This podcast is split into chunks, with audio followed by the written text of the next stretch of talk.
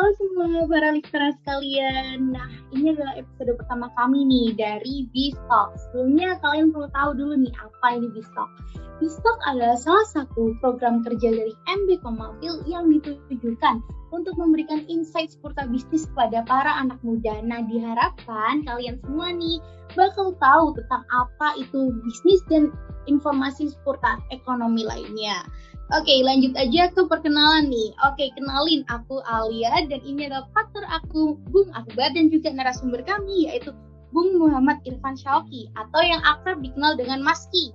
Nah, uh, selanjutnya mungkin bakal ada beberapa technical difficulty nantinya uh, tapi kami akan mengupayakan sebaik mungkin untuk menghadirkan informasi terbaik bagi kalian semua nih para listener. Oke, nggak perlu lama-lama lagi, kita lanjut aja ke materi. Oke, jadi uh, assalamualaikum semuanya. Selamat pagi, siang, sore ataupun malam bagi podcaster yang sedang mendengar ya. Podcast listener ya, sorry sorry, sedang mendengar episode kali ini. Jadi perkenalin nama gue Irfan Shoki atau akrab dipanggil Uki aja lah. Biasanya sih aku orang gitu ya kan, Ber. Terus kebetulan tadi Akbar nanya kuliah juga. Gue kuliah di Bina Nusantara atau BINUS di Kalimantan Barat Oke, okay, mantap. Jurusan nggak usah lah ya. Uh, buat yang jurusan boleh lah spill dikit lah. kebetulan master track gitu dan dua jurusan oh. gitu sistem informasi manajemen. Oh, rakus gitu orangnya gitu. Nah, iya kebetulan sih, Ber. Satu nggak pernah cukup, Ber. Kebetulan aja ya. iya. Paketnya gitu paketnya. Okay. Jadi sebelumnya itu ini kan um, uh, volume pertama kita ya, episode pertama. Jadi uh, langsung dihadiri oleh narasumber yang uh, ya. Aku aku mungkin mungkin lagi reconnecting. Coba tunggu aja dulu. Oh iya ini uh, enaknya aku panggil Mas atau langsung Irfan aja nih? Ya boleh Irfan atau ini aja nih Maski aja Maski. Kebetulan nama Instagram sih Maski gitu. Oh. jadi buat orang yang nggak okay, tahu manggilnya apa. iya yeah. yeah. Uh, Oke, okay. kan ini kan acara kita kan di stop 21 kan, 2021. Nah, yeah. di sini tuh kita itu ingin tahu nih kira-kira apa sih tips usaha yang uh, asik sama trip manajemen uh, manajemenisasi yang bagus buat uh, khususnya kalau pemula nih di bidang bisnis, apalagi anak muda nih. Nah, uh, kira-kira uh, mungkin ada nggak sih kata-kata utam uh, kata-kata pengantar dulu dari Mas Ki kira-kira anak muda bisa nggak sih jualan? Bisa nggak sih mulai bisnis gitu? Jadi langsung ke tips nih ya.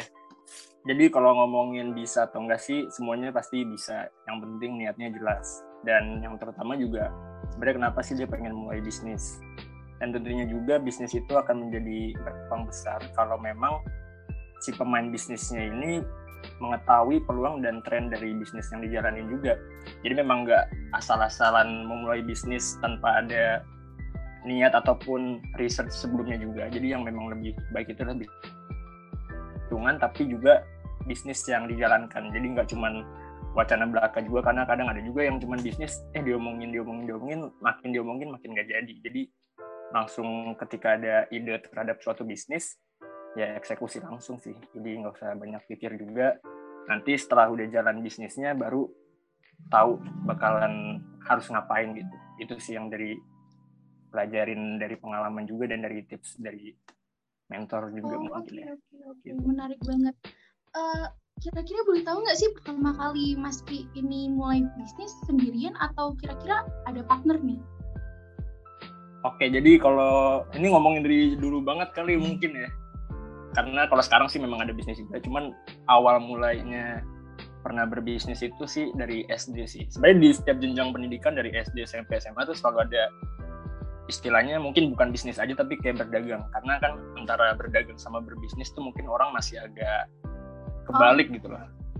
Jadi berbisnis ini kalau ngomongin berbisnis dulu ya bisnis itu jadi lebih ke prosesnya dan sebenarnya sebagai pebisnis itu yang bagus adalah mencari siapa yang akan menjalankan bisnisnya. Tapi bukan berarti kita tidak ikut di dalam bisnisnya juga, tapi berarti bukan istilahnya kayak Superman gitu loh. Jadi kan kalau pedagang itu apa-apa sendiri, tidak mempunyai partner atau tidak mempunyai tenaga kerja yang lainnya, jadi apa-apa dia ngelakuin sendiri. Nah, sedangkan berbisnis itu lebih ke kerjasama dan ya working team.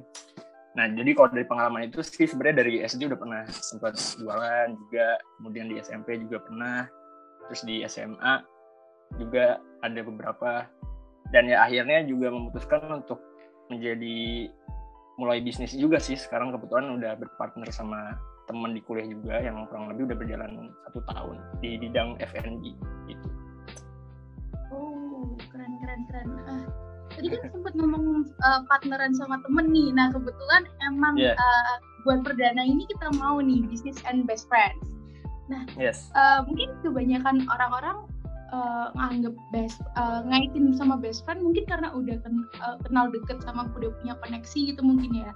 Uh, tapi kira-kira pernah nggak sih mas uh, kalau bisnis sama best friend itu susah banget gitu loh bedainnya kayak kadang nggak enakan nih ini duit kita bersama atau duit bisnis kayak gitu tuh coba tuh Oke, jadi sebenarnya mungkin ini nggak sesuai tema karena bukan best friend juga sih sebenarnya aku berpartnernya tuh sama temen yang memang belum kenal terlalu lama juga. Kebetulan di kuliah juga sih kenalnya.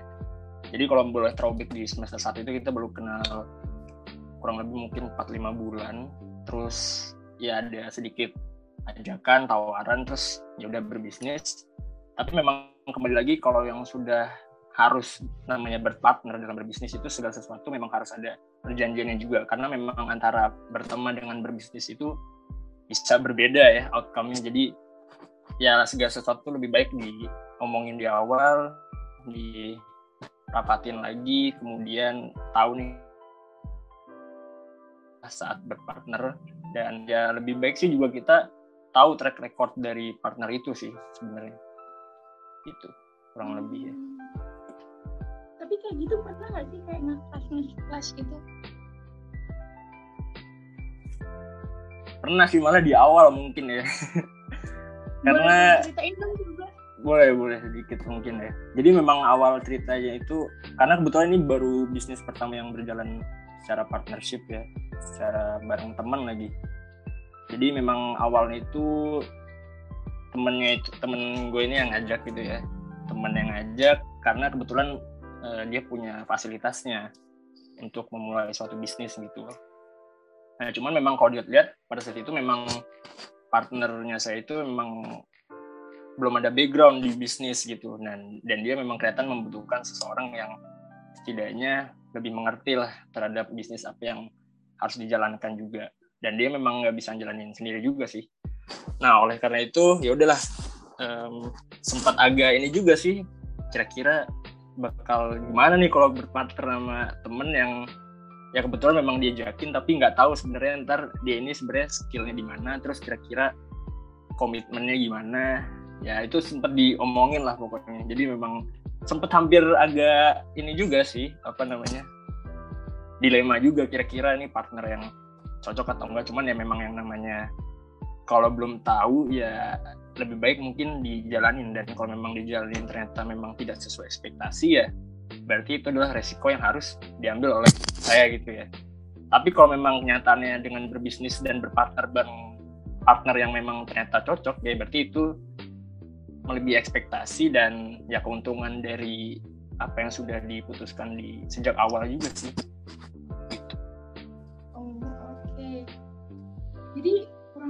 kayak pas itu masih raba-raba banget ya? Soal apa nih merabanya? Uh, maksudnya kayak buat partnership di awal kan kayak iya enggak ya iya enggak ya gitu kan? Iya karena memang baru kenal beberapa bulan kemudian track recordnya juga ya belum tahu cuman ya bisa tanya-tanya teman juga tapi kan memang namanya temen gitu kita ngobrol kita tahu nih sebenarnya kira-kira orangnya kayak gimana. Karena kan kita juga tahu kan say ada first impression orang atau kayak gimana gitu. Tapi ya memang ya seiringnya berjalan sih seiring berjalannya waktu ya lama-lama oh tahu nih kira-kira lebih cocok mainnya di mana gitu. Oh. tapi kira-kira itu baru kenal berapa bulan? Gimana sih caranya Mas ini bisa uh, ngebangun trust ke dia? Kan kayak iya uh, benar-benar. ini lumayan nih ya jadi waktu itu sempat nanya juga sih kenapa nanya ke temen ya nanya ke partner gue gitu waktu itu nanya kenapa sih ngajaknya uh, gue gitu.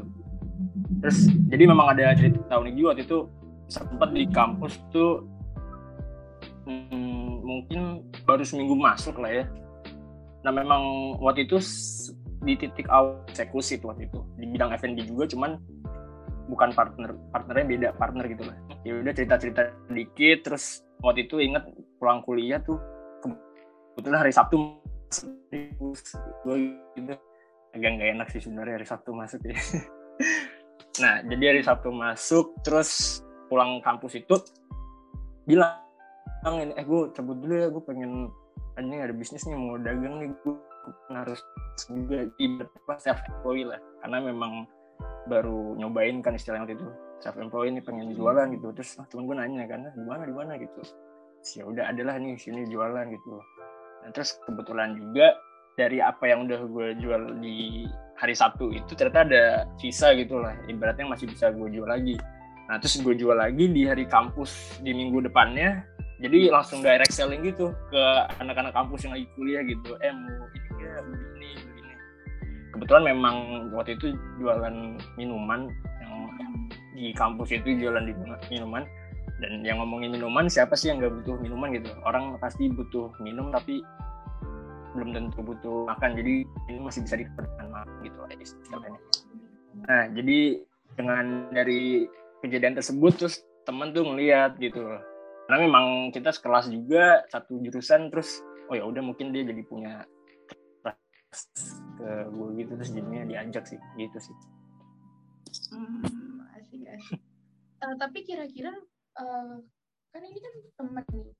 Pernah nggak sih ngerasa kayak satu sisi dominan apalagi kalau bisnis ada yang namanya uh, eh, CEO kayak uh, leadershipnya gitu duluan yang buat ngambil putusan itu kira-kira siapa sih yang megang sama cara nentuin itu oh, ya, jadi memang belum sempat di mention juga ya.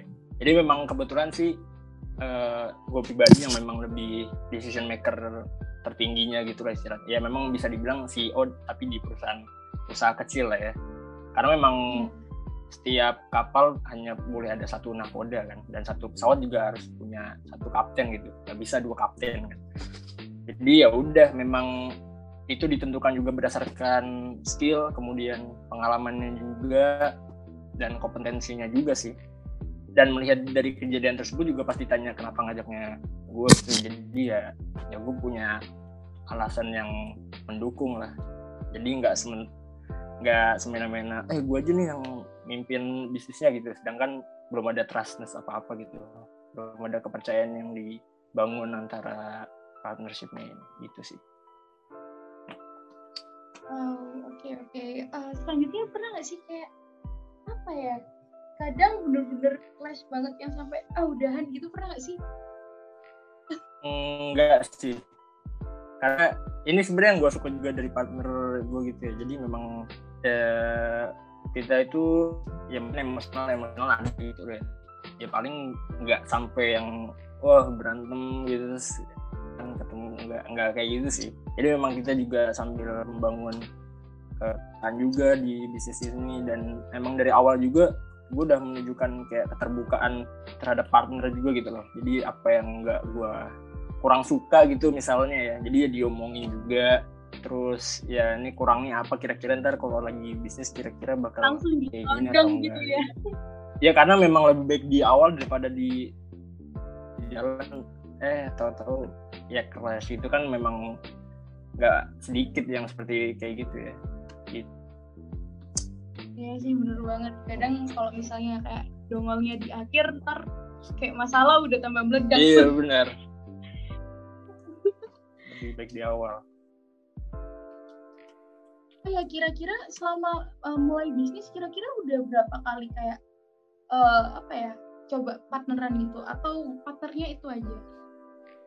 Mungkin yang partner yang sifatnya jalan terus gitu ya dan sampai bisnisnya berjalan resmi sih mungkin sekarang tapi memang sebelum-sebelumnya sih mungkin ada aja yang kayak kerjasama gitu. Uh, tapi sifatnya nggak yang kayak bisnis seperti ini gitu. Mungkin jadi kayak eh lu yang jualin gitu ya gue yang masarin gitu. Mungkin sebelumnya udah ada juga. Cuman kalau sekarang lebih beda sih. Karena kan ini ibaratnya membangun perusahaan juga yang nantinya bisa ya insya Allah bisa besar gitu. Jadi ya memang beda sih. Medan perangnya gitu. Eh iya tapi kalau boleh tahu berarti uh, buat marketing dan lain-lainnya pakai itu ya apa? Sosmed gitu ya? Atau ya, sebagian besar. sama... oh. Sebagian besar dari sosmed. Iya. Nggak nggak silakan. Sebagian besar. Oh kira mau nanya lagi nggak?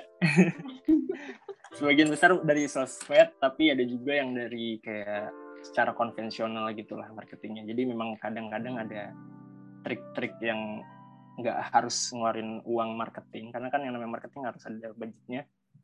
Nah itu di ya ada sih pemikiran sedikit tentang gimana caranya biar orang yang tahu tapi kita nggak harus ngeluarin uang yang lebih gitu. Itu ada juga sih dan nggak nggak harus lewat sosial media gitu. Tapi betul kayak belum belum tahu usahanya apa tadi kayaknya ya podcast listener oh, iya, nanti penasaran lagi. Oh iya. Podcast listener ya mohon maaf tadi kayak belum sempat mention usahanya apa. Uh, usahanya sih di bidang F&B itu namanya Honesty ada bisa dicek di Instagram.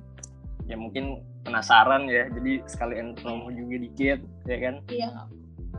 Nanti ada di Instagram uh, Honesty kalau mau boleh beli langsung boleh ya? Eh, boleh boleh. Di GoFood juga ada di GrabFood ada juga. Oh ya uh, buat kayak sosmed gitu uh, buat pemula enaknya gimana sih? Kayak uh, building apa ya? Kayak impression sama enaknya di sosmed? Maksudnya mungkin lebih kayak branding gitu atau gimana? Iya iya ke branding gitu. Jadi kalau di sosmed kebetulan kita punya akun yang akun temen sih. Kebetulan memang dia punya akun asli yang followersnya juga udah lumayan banyak udah nyentuh seribuan juga. Nah dia hibahin tuh akunnya buat di bisnis ini jadi biar bikin orang lebih trust terhadap oh ini bisnisnya serius nih mungkin cukup besar. Jadi karena ada juga kan orang yang menilai suatu akun Instagram dari followersnya kan jadi biar ngeliat kepercayaannya gitu dan ini juga followers followers yang kita punya sih aktif aktif juga. Jadi kalau dilihat likesnya cukup rasional. Jadi bukan kayak fake account yang mungkin tidak dipercaya sama banyak pengguna ya pengguna sosial media. Jadi itu langkah awalnya gitu sih punya akun yang udah lumayan banyak followersnya. Terus ya sekarang sih kita coba main di Instagram Ads juga sih. Oh asik asik berarti dari awal si Anesti ini udah udah punya insight lumayan ya gara-gara ada uh, follower aktif gitu. Ya, tapi memang followers aktifnya bukan di akun bisnis sebenarnya. Jadi itu memang akun akun temen lah gitu lah. Jadi yang memang beda engagement sih sebenarnya. Tapi ya kita pakai itu untuk bikin bangun self branding dari perusahaannya juga sih. Gitu. Itu kira-kira caranya masih buat langsung ngedrive gimana ya? Kan itu kan dari akun pribadi tuh tiba-tiba hadir nih yang namanya Anesti terus gimana ya caranya gitu kan kayak seru banget tuh. Mas. Benar-benar seru. Memang itu juga temen sih waktu itu karena itu akunnya temen. Jadi dibikin klarifikasi dulu nih bikin announcement sih dia gitu kayak dan kebetulan memang followersnya ada yang dari luar Indonesia juga. Jadi dia bikin announcement di Instagram tentang bahwa akun ini akan ibaratnya diakuisisi lah. Diakuisisi untuk menjadi akun bisnis. Dan akun bisnisnya itu ya penggunanya ya temen temen itu juga sih. Jadi cuman ganti nama ganti branding. Ya abis itu udah bikin akun Honesty ini dan ada juga banyak yang unfollow unfollow gitu. Jadi memang lumayan drastis tapi masih banyak sih followersnya gitu. Ya tapi emang relate ya. Mungkin mereka pada kaget kali ya Hmm, pasti dong. Karena ini apa dulu juga akunnya berubah gitu kan. Karena orang kan pengen ngefollow akun itu kan karena kontennya kan. Tapi tahu-tahu kontennya berubah jadi mungkin ya udah nggak ada relationnya lagi sama mereka gitu. Iya iya tapi kayak gitu um, gimana ya? Kan kalau misalnya all shop kan dilihat kan dari followersnya biar ada trustnya. Gitu kayak naikinnya lagi pakai gimana? Ada caranya nggak sih? Boleh sharing naikin followers mungkin ya? Iya uh, kan soalnya kan beberapa kan kayak hilang gitu. Hmm, udah banyak lah ya pasti jasanya untuk naikin followers instan bahkan. Tapi ya maksudnya itu bukan salah satu cara yang pengen dilakuin untuk kelihatan wah ini brandingnya besar gitu. Enggak juga sih karena kembali lagi yang penting dikenal oleh banyak orang juga nggak mesti dari sosial media gitu. Karena kan banyak juga perusahaan-perusahaan lain yang memang dikenal tapi orang itu nggak nyari bisnis atau perusahaan itu lewat sosial media gitu. Jadi ya mungkin itu salah satu alternatif juga sih. Nggak mesti dari followers yang kelihatan oh banyak gitu. Nggak juga sih. Nggak menjanjikan lah sebenarnya gitu. Oke oke oke. Oh iya um, kira-kira ada nggak sih pesan buat para listener yang um, apa ya cari partnership buat pertama kali nih hmm. ada sih bu ini tuh btw Akbar nggak balik-balik ya oh, iya nih karena ini uh, mungkin mati lampu kali ya di tempat. Oh nggak tahu. Jadi kasihan nih podcast listener. Aduh tadi host itu kan itu atau di telan bumi gitu kan. Coba kita lanjut ke tadi pertanyaannya yang tentang tips lah ya. Jadi dari partner ya memang kalau bisa sih memang kita kenal orangnya paling penting. Terus tahu track recordnya kira-kira orangnya itu kayak gimana. Sih untuk cari partner ada dua sih kompeten sama komitmen. Nah kompeten aja yang dia punya skill yang bagus di suatu bidang gitu yang bisa dijadiin ajak yang bisa diajak menjadi partner. Tapi kalau dia nggak punya komitmen yang bagus ya buat apa? At juga bisnisnya mungkin bisa nggak jalan karena komitmennya itu kan. Dan komitmen juga nggak cukup kalau dia nggak punya kompeten yang bagus. Gitu sih. Tapi yang paling penting mungkin komitmen sih di antara komitmen dan kompeten. Karena kompeten mungkin bisa selama dia tahu bisnisnya apa dan punya kepercayaan diri yang besar ya bisa learning by doing sih di bisnisnya juga gitu oke okay, oke okay. terus uh, kasih tips juga dong buat para listener nih kira-kira uh, ngambil lead pertama kali buat open bisnis gitu gimana sih biar pada kesemangatin semuanya ambil lead dari apanya nih maksudnya nih uh, bisnis apanya uh, atau gimana? Mulai buka bisnisnya. Oke, mulai buka bisnis di bidang apa aja atau ngeliat bidangnya apa nih? Apa aja boleh biar mereka nanti sesuaikan. Oke, jadi ya bidang apa aja sih yang penting kalau misalnya kalian memang merasa yakin terhadap bisnis itu, ya udah jalanin aja, nggak usah dengerin apa kata orang gitu. Belum jalan tapi udah pundung ya udah kalah sebelum berperang ya kan jadi lebih baik jalan aja dulu nanti sering berjalannya waktu bisnisnya kalau misalnya ada problem atau apa pasti ada pasti ada jalan lah. Kalau kata Gojek gitu ya kan? Tapi memang ada jalan aja gitu karena kalau belum dijalanin gimana ntar? Yang penting sekarang apa yang kita bisa dulu jalanin aja gitu. Ya langsung cepet eksekusi lah nggak usah banyak-banyak mikir gitu lah ya beratnya selagi ada kesempatan kesempatan jarang datang dua kali bukan bilang enggak pernah datang dua kali tapi jarang ada kesempatan dua kali jadi ya gunain kesempatan itu sebaik-baik. Nah oke okay, oke okay. bener banget sih. Kadang kalau dipikir terus tambah nggak jalan-jalan nih yang repot. Iya bener. Lagi kalau banyak dihitung-hitung gitu ya yang soalnya keuangan gitu. Kayak wah ini ntar gimana nih?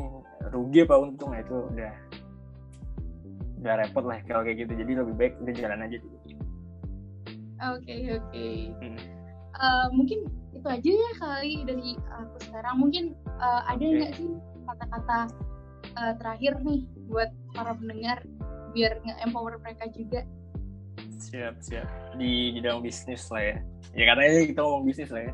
Iya. Iya ya ya mungkin yang kata-kata empowernya yang tadi sudah di sebut juga. Tapi mungkin ada beberapa kata hal yang lain juga sih ya. Mungkin ya kalau kalian punya ide terutama dalam bidang bisnis jalinin aja karena bisnis itu juga tujuannya mungkin bisa membantu orang banyak juga. Salah satunya membuka lapangan pekerjaan juga kemudian naikin branding dari diri kita juga kemudian melatih kemandirian dari diri kita juga. Jadi ibaratnya bisnis itu bisa menguntungkan diri kita tapi bisa menguntungkan banyak orang lain juga. Jadi selain memberikan manfaat untuk diri kita bisa memberikan manfaat buat orang lain juga. Itu sih yang terpenting.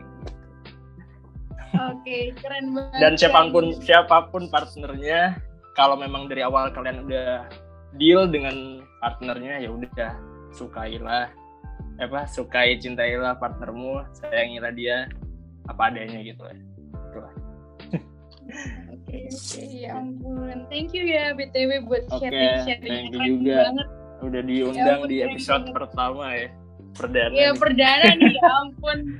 iya thank you thank Sampai you sekarang Mas Akbarnya belum datang. iya gimana padahal tadi dia yang bilang sendiri nih eh gue nih yang ngomong nih Ki. Ya udah tapi kalau ngomong sama Akbar tuh kayak ya udahlah gitu udah maksudnya sering kan sharing sharing gitu juga ya kayak gini kan kalau ini kan baru gitu kita ya, kenal terus langsung ngobrol kadang bisa Oke. gitu gitu oke Oke. thank you jadi Akbar ngajuin lagi nih ya Enggak, tapi juga. oke oke Ya udah, Siap, terima siap. kasih nih buat eh, Mas I Ya, khususnya udah sharing. juga. Makasih banyak, Eh, bener-bener keren banget nih insight-nya. ya Terus buat para uh, listener nih, mungkin kalau misalnya kalian tiba-tiba merasa tergerak buat bikin bisnis, langsung dieksekusi aja karena kalau nggak sekarang, kapan lagi ya kan? nah Oke. thank you, thank you ya, ya. thank you thank you semua podcast listener juga bye Oke, keren banget nih paparan informasi dari Mas Ki. Oke, buat Mas Ki, sekali lagi thank you so much karena udah hadir di uh, episode pertama kita. Dan juga untuk para listener nih, makasih sekali udah dengerin sampai akhir podcast. Dan mungkin ini kata terakhir yang bisa aku sampaikan. Catch up with talk only on Spotify. And jangan lupa ikutin terus lini masa Mafil buat nungguin episode berikutnya. Goodbye.